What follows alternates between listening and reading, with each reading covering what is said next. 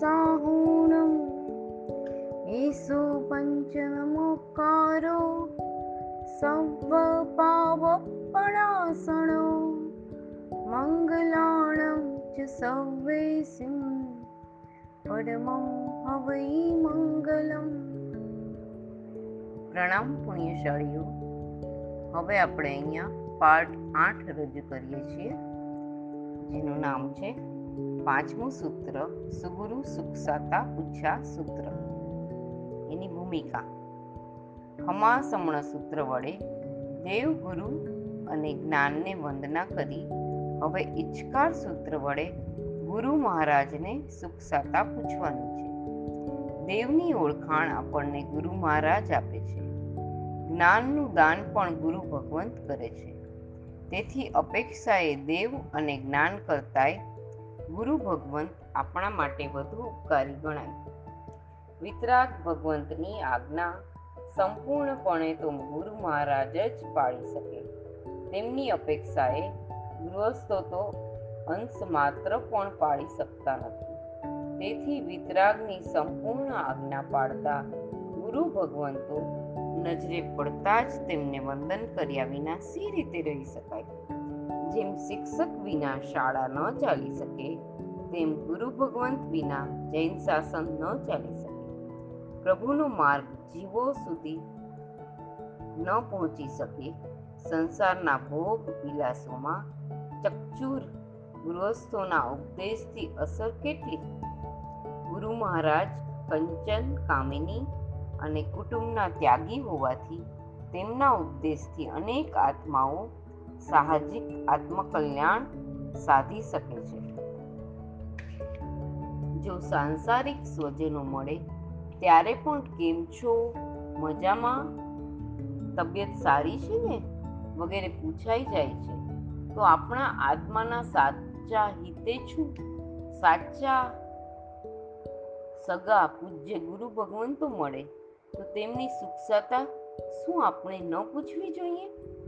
સંસારમાં જેમ જન્મ થતાં જ બા, બાપુજી, મામા, માસી ફોઈ દાદા વગેરે જુદી જુદી જુદી વ્યક્તિઓ સાથે સંબંધો તૈયાર થાય છે. તે લોકો સગા જણાય છે. તેમ સમ્યક દર્શન મળતા આત્મિક દુનિયામાં આપણો જન્મ થયો ગણાય છે. અને તેથી દેવ, ગુરુ, ધર્મ, સાધર્મિક બંધુ વગેરે આપણા સગા બને છે. સાંસારિક સગા તો મોહ રાગ કરાવીને દુર્ગતિમાં લઈ જનારા બનતા હોવાથી તેઓ સાચા સગા છે જ નહીં. પણ જેઓ સાચો માર્ગ બતાવીને આપણા આત્માને મોક્ષ સદગતિ પહોંચાડે છે, તેવા ગુરુ ભગવંતો જ આપણા સાચા સગા છે. તેવા સાચા સગા ગુરુ ભગવંતોને આપણે રોજ દિવસમાં ત્રણ વાર ત્રિકાળ ગુરુવંદન કરવું જોઈએ. રાત્રે ત્રણ વાર ગુરુ મહારાજને વંદન કરવું શક્ય ન બને. તેથી સાંજના પ્રતિક્રમણ પછી ગૃહસ્થોએ ગુરુ ભગવંતને થોપ વંદન ન કરતા બે હાથ જોડીને મસ્તક નમાવીને ત્રિકાલ વંદના કહેવું જોઈએ. દિવસે જ્યારે જ્યારે ગુરુ ભગવંતને થોપ વંદન કરીએ, ત્યારે પ્રથમ બે કમાસમણા દઈ આ ઈચકાર સૂત્ર બોલવાનું હોય છે. આ સૂત્ર ગુજરાતી અને પ્રાકૃત ભાષામાં મિશ્ર છે. જૈન શાસ્ત્રોમાં જણાવેલું નામ સુગુરુ સાતા સુખસાતા પૂછા સૂત્ર, લોકમાં પ્રચલિત નામ ઇચ્છકાર સૂત્ર, વિષય સદગુરુને સુખસાતા પૂછવી. સૂત્રનો સારાંશ, ગુરુ મહારાજને પૂજ્ય માની તેટલા માત્રથી ન ચાલે.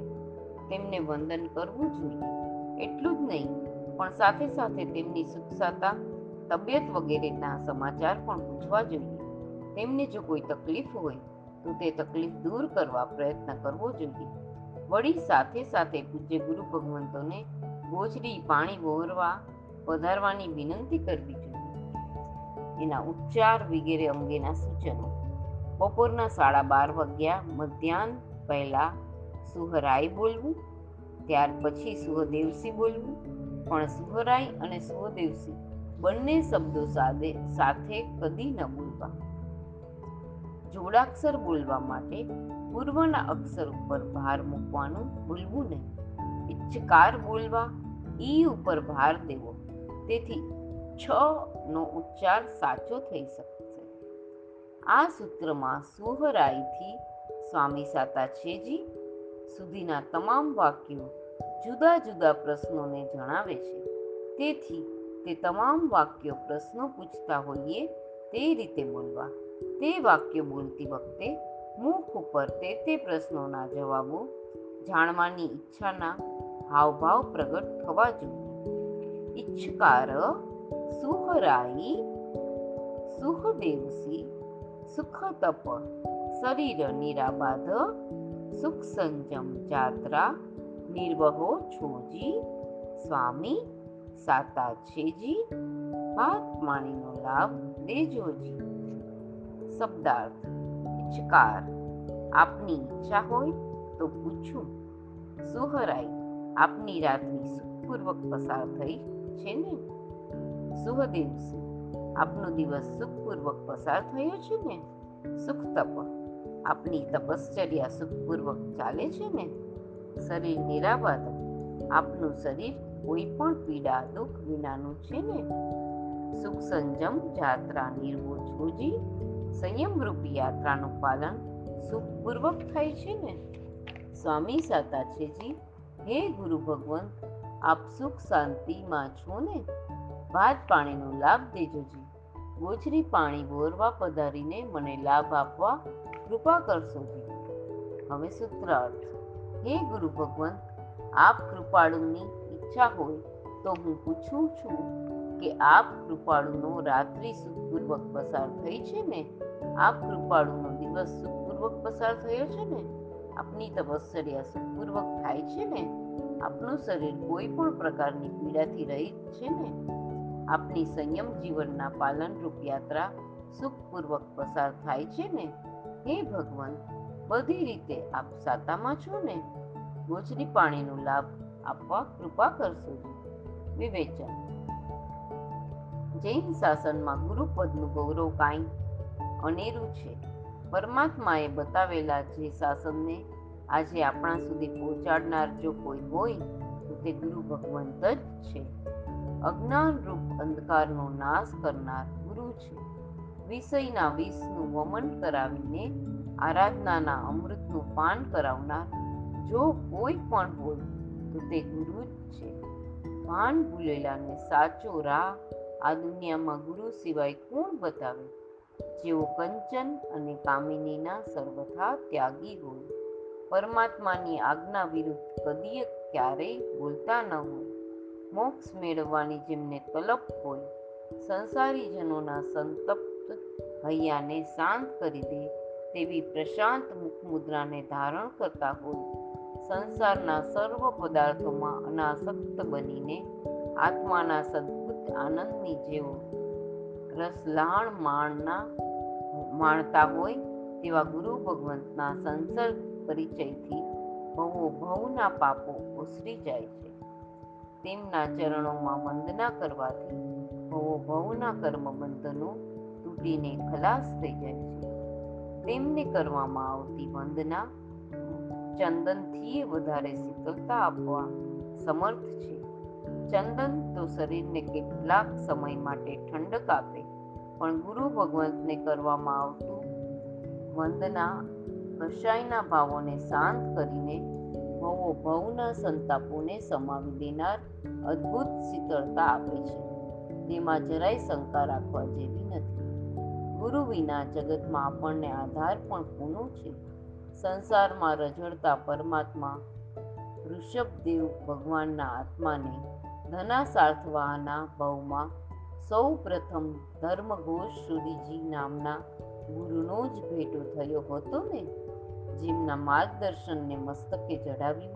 તો આગળ વધતા તેરમા ભવે તેઓ બની ગયા આ અવસરપણીના પ્રથમ જીનેશ્વર ભગવાન. તે જ રીતે પરમ તારક પરમાત્મા મહાવીર દેવના આત્માને પણ તેમના નૈસાર તરીકેના પ્રથમ ભવમાં ગુરુ ભગવંત જ મળ્યા હતા ને.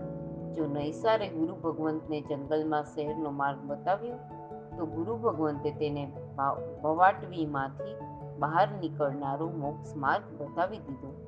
જેના પ્રભાવે તે જ નૈસાર સત્યાવીસમાં ભાવમાં બની ગયા પરમાત્મા મહા મહાવીર દેવ ભૂતકાળમાં ડોક્યું કરશો, તો જણાશે કે સામાન્ય રીતે જે જે લોકો મહાન બન્યા છે, તે બધાઈને સૌ પહેલા તો ગુરુ જ મળ્યા હતા.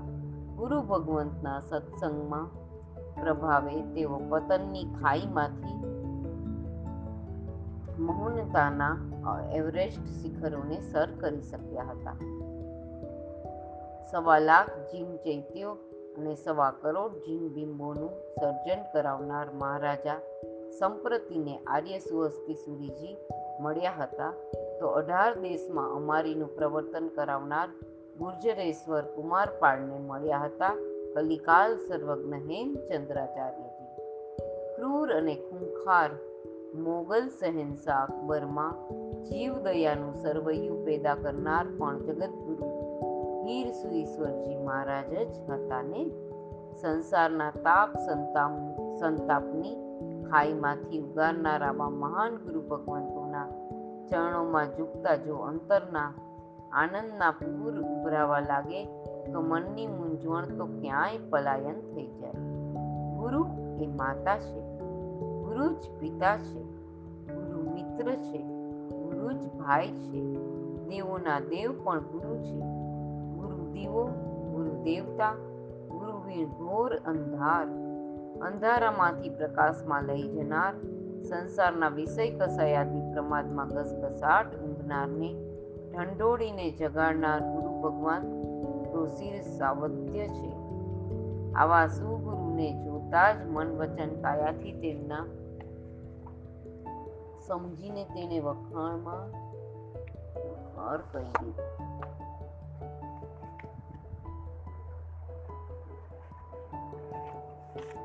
ચરણોમાં આળોટીને જવાનું મન થયા વિના ન રહે. તેમના ઉપકારોને યાદ કરી પોતાનું સર્વસ્વ તેમના ચરણોમાં ન્યોછાવર કરવાનું મન થયા વિના રહે નહીં ચીન શાસનમાં ગુરુની ઈચ્છા વિના કોઈ પણ કાર્ય કરી શકાતું નથી. તેથી જ ગુરુ મહારાજને સાતા પૂછતા પહેલા પણ તે અંગે તેમની ઈચ્છા જાણવી જરૂરી છે. જીન શાસનમાં ગુરુની હા જો સાતા પૂછવા માટે પણ ગુરુજીની ઈચ્છા જાણવી જરૂરી હોય અને જો તેમની ઈચ્છા ન હોય, તો સાતા પણ પૂછી શકાતી ન હોય. તો પછી ગુરુજીની ઈચ્છા વિના અન્ય કાર્ય તો કરી શકાય જ સી રીતે?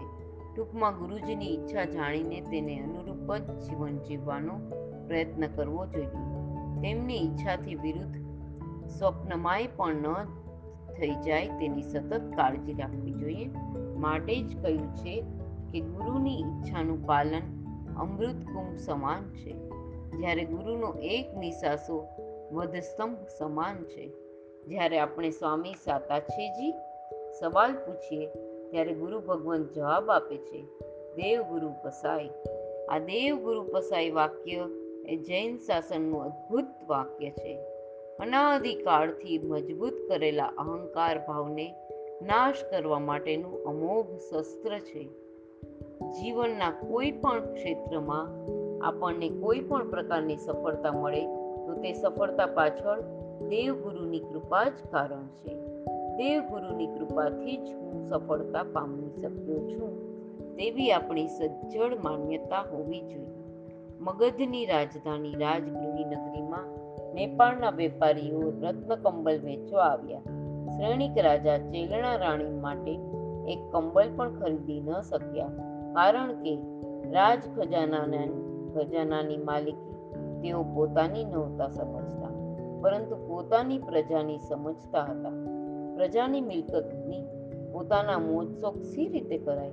સવા લાખ સોના મોહરની કિંમતવાળી તે રત્ન કંબળ શ્રેણિક જેવા મહારાજા દ્વારા પણ ન ખરીદાતા હતાશ થયેલા વેપારીઓ દુઃખમય ચેરે રાજગૃહીના રાજમાર્ગો ઉપરથી પસાર થઈ રહ્યા હતા ત્યારે તેમના દુઃખથી દુઃખી બનેલા ભદ્રા માતાએ તેમને પોતાની પાસે બોલાવ્યા. પોતાના પુત્ર શાલીભદ્રની બત્રીસ પત્નીઓ માટે બત્રીસ રત્નકંબલ માંગી, પણ વેપારીઓ પાસે તો સોળ રત્નકંબલ જ હતા. સવા લાખ સોના મોહરની એક એવી સોળ રત્નકંબલો વીસ લાખ સોના મોહરોમાં ખરીદી, દરેકના બબ્બે ટુકડા કરીને ભદ્રા માતાએ બત્રીસે વહુને ટુવાલ તરીકે ઉપયોગ કરવા આપી દીધી. નેપાળના વેપારીઓ તો આ દ્રશ્ય જોઈને આભાજ બની ગયા. પોતાના બધો જ માલ વેચાઈ જતા આનંદિત બનેલા. તેઓ પોતાના દેશમાં ગયા. પોતે એક રત્ન કંબલ પણ ખરીદી શક્યો નથી. જ્યારે પોતાના જ નગરમાં રહેનાર ભદ્રા શેઠાણીએ એક નહીં પણ સોળ સોળ રત્ન કંબલ ખરીદી લીધી છે. એટલું જ નહીં, તેમની પુત્રવધુઓએ તે સોળ રત્ન કંબલમાંથી બત્રીસ ટુકડા કરીને શરીર લૂછીને તે રત્ન કંબલોને ગટરમાં નાખી દીધી છે. તેવા સમાચાર જ્યારે મહારાજા શ્રેણિકને મળ્યા, ત્યારે તેમને તે ભદ્રા શેઠાણી અને તેમના પુત્ર શાલીભદ્રની સમૃદ્ધિ જોવાની ઈચ્છા થઈ. સાત મજલાના ભદ્રા માતાના મહેલમાં શ્રેણિક રાજા પધાર્યા. એક પછી એક મજલાની હેરત ભરેલી સમૃદ્ધિને જોતા શ્રેણિક રાજા આગળ વધી રહ્યા છે. પાંચમા મજલે જ્યારે પહોંચ્યા, ત્યારે ભદ્રા માતા કહે છે, મહારાજ, હવે ઉપર નહીં જવાય. શ્રેણિક કહે છે કેમ મારે તો ઉપરના બે મજલા પણ જોવા છે. ભદ્રા માતા કહે છે, રાજન, છઠ્ઠા માળે મારી બત્રીસ પુત્ર વધુઓ રહે છે.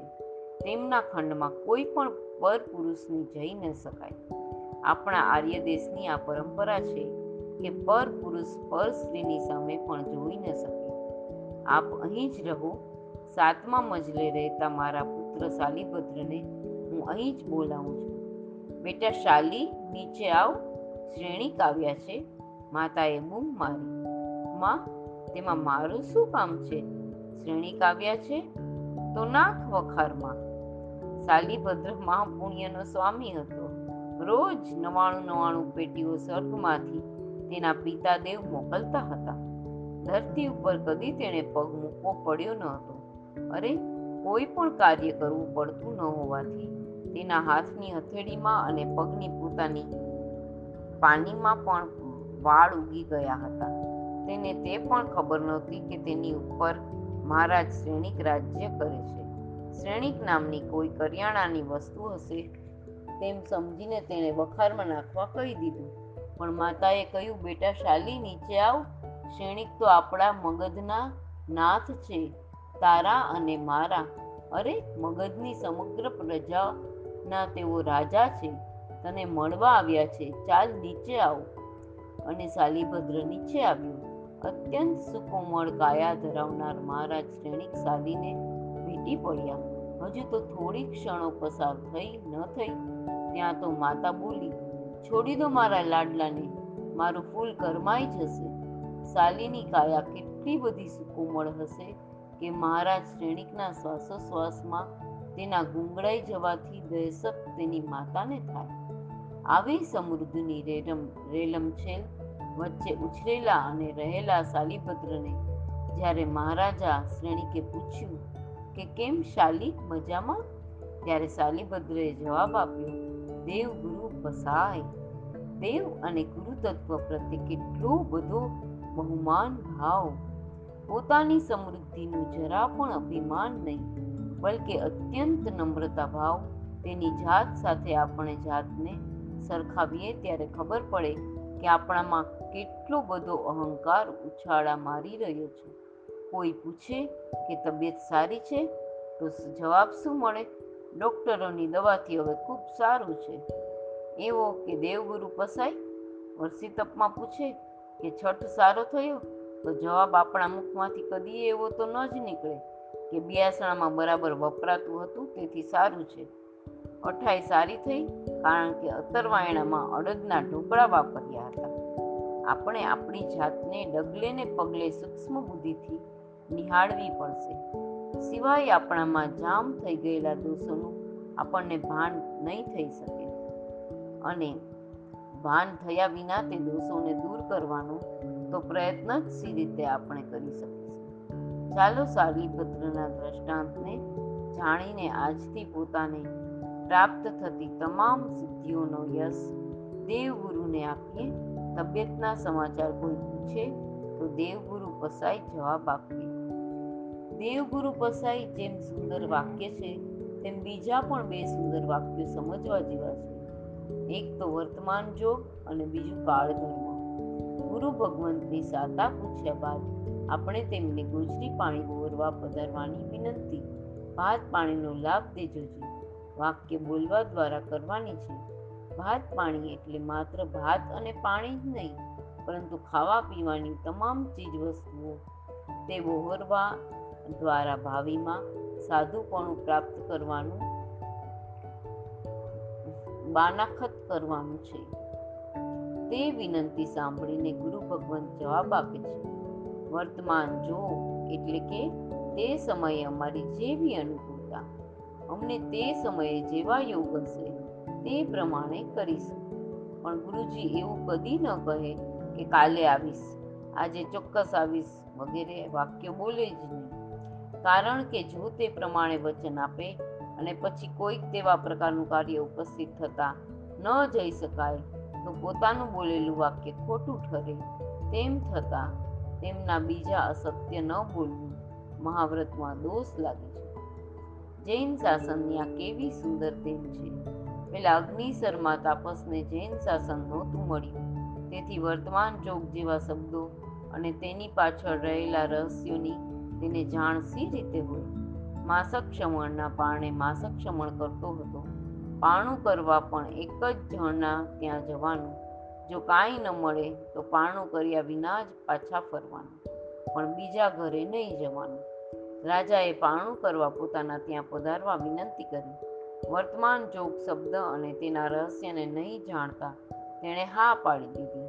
પારણાના દિવસે પહોંચ્યું રાજમહેલે, પણ રાજાને સખત માથું દુખતું હતું. બધા તેમની સરભરામાં રોકાયા હતા. પરિણામે કોઈએ તેમની તરફ ધ્યાન ન આપ્યું. પારણું ન થઈ શક્યું બીજી વાર મહિનાના સળંગ ઉપવાસ થઈ ગયા. રાજાને ખબર પડતા ક્ષમા માંગી. બીજી વારના પાણાનો લાભ આપવા વિનંતી કરી. ફરી અગ્નિશર્માએ સ્વીકારી. બીજી વખતના પારણે સમયે રાજાને ત્યાં પુત્રનો જન્મ થયો. બધા તેની ખુશાલીમાં લીન હતા. અગ્નિશર્માએ પાણું કર્યા વિના જ પાછા ફરવું પડ્યું. લાગ લગાડ ત્રીજા મહિનાના ઉપવાસ શરૂ થયા. પોતાની ભૂલ ભાન થતા રાજાએ ક્ષમા માંગીને ત્રીજી વખતનો પોતે કાળજી રાખશે જ કહીને છેલ્લી એકવાર પારણાનો લાભ આપવા વિનંતી કરી. પણ અફસોસ, ત્રીજી વાર પણ જ્યારે અગ્નિશર્મા રાજમહેલ પાસે પહોંચ્યો, ત્યારે રાજ સૈન્ય સાથે યુદ્ધે થઈ જઈ રહ્યો હતો, કોઈએ ધ્યાન ન આપ્યું. પાછો ફર્યો. રાજા ઉપર ભયંકર ગુસ્સે ચડ્યું. મને હેરાન કરવા જ રાજા આ બધા તોફાનો કરે છે. પાણાની વિનંતી કરી કરીને અહોભાવ બતાવડે છે અને પછી કોક ને કોક નિમિત્ત ઊભું કરી દઈને મને ભૂખ્યો મારી નાખવાના પ્રયત્ન કરે છે. પાછો રડી રડીને ક્ષમા માંગવાનો ખોટો ડોળ કરે છે. ના, પણ હવે તો એને નહીં છોડું. મારા તપના પ્રભાવે હું ભવો ભવ તે રાજાને મારનારો થાઉં. તેવું નિયાણું કરવા પૂર્વક તેણે અનશન સ્વીકાર્યું રાજાએ ખૂબ જ ક્ષમા માંગી. કુલપતિએ ખૂબ સમજાવ્યા તોય ન માન્યા. હૈયામાં વેરની તીવ્ર ગાંઠ બંધાઈ ગઈ. નવ નવ ભવ સુધી તેણે ગુણસેન રાજા તરફ વેરની આગ ઉપી છેલ્લે તે સાતમી નરકે ગયો. જ્યારે દરેક ભવમાં ક્ષમાના અમૃત વરસાવીને છેલ્લા ભવે સમ્રાદિત્ય કેવલી બનેલા તે ગુણસેન રાજા મોક્ષમાં ગયા જો આ અગ્નિસરમાં તાપસને જિનસાસન મળ્યું હોત, તેણે વર્તમાન જોગ શબ્દનો પ્રયોગ કર્યો હોત, તો રાજાના ઘરે જ પાણું કરવા જવાનું તે નિશ્ચિત ન કરવું. પરિણામે વેરનું બીજારોપણ પણ ન થાત. વર્તમાન જોગ જેવો જ સુંદર શબ્દ છે કાળ ધર્મ સાધુ સાધ્વીજી ભગવાન તો મૃત્યુ પામે ત્યારે તેઓ મરી ગયા તેવું ન બોલાય. પણ તેઓ કાળ ધર્મ પામ્યા તેવું બોલાય છે. કારણ કે આત્મા કદી મરતો નથી. પછી મરી ગયા તેવું કહી શકાય? સી રીતે? કાળનો ધર્મ છે નવાને જૂનું કરવું સડન, પડન ગલન વિધ્વંસન પણ કાળના ધર્મો છે આયુષ્ય પૂર્ણ થયું એટલે કે કાળે પોતાનો ધર્મ બતાવ્યો. બાળપણ, યુવાની વૃદ્ધાવસ્થા એ જેમ કાળનો ધર્મ છે, તેમ આયુષ્ય પૂર્ણ થવું, તે પણ કાળનો જ એક ધર્મ છે. માટે જ મહાત્માનું આયુષ્ય પૂર્ણ થતા મહાત્માનું કાળ ધર્મ થયું તેમ બોલવામાં આવે છે. અમર એવા આત્માને મરી ગયો એમ કહેવું, તે શું આત્માની મસ્કરી ન ગણાય?